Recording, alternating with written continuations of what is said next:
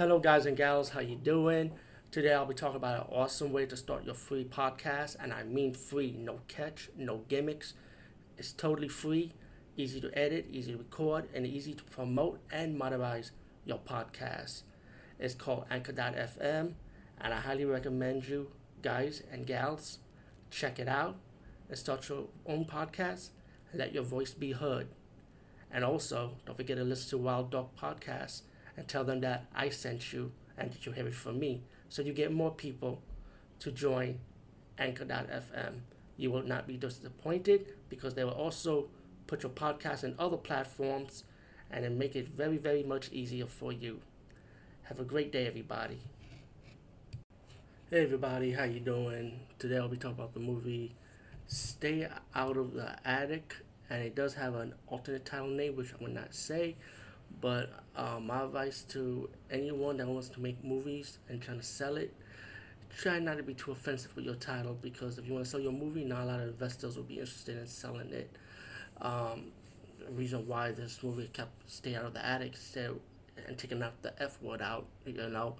Um, there's nothing wrong with being catchy with your title or being offensive, but that's if you that's if you don't care about selling your movie and you just want to put it out there independently by yourself, you know. But hey, each their own.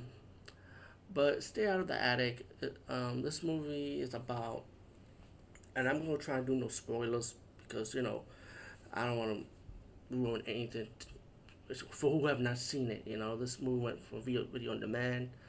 Um, so anyway, stay out of the attic. When I saw the trails, it gave me like people under the stairs vibe you know. But then it's kind of like People Under the Stairs, but it's not so good. It's not really a good movie, to be honest with you.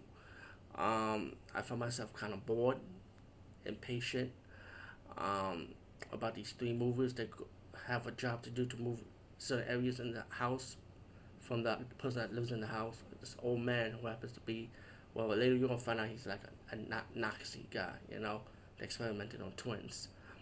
But um, he tell he told surgeons not to do, and pretty much the three movies, they was too curious, and you know, you know what they said.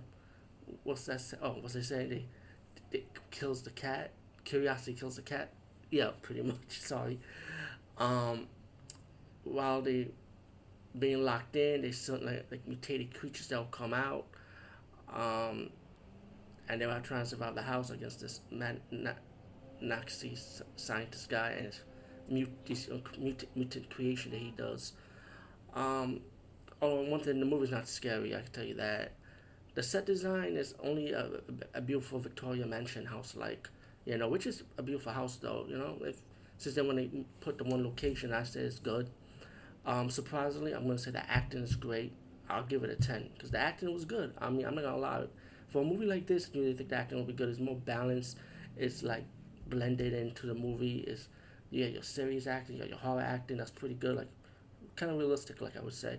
Little comedy moments with these actors, um, joking around themselves, like co-workers will do, which I thought was pretty cool. You know how this how the acting is, you know. So I, yeah, the acting was pretty good in this movie overall. You know, um, the mutants special effects was good, surprisingly.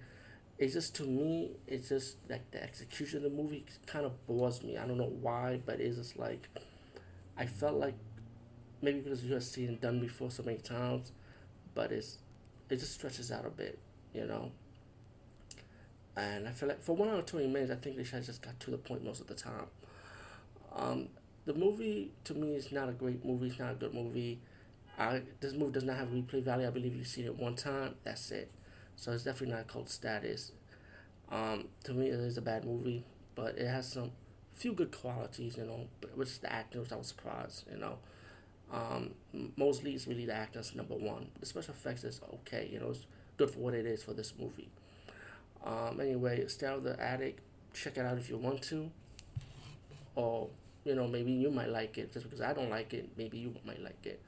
Anyway, good night. Over and out.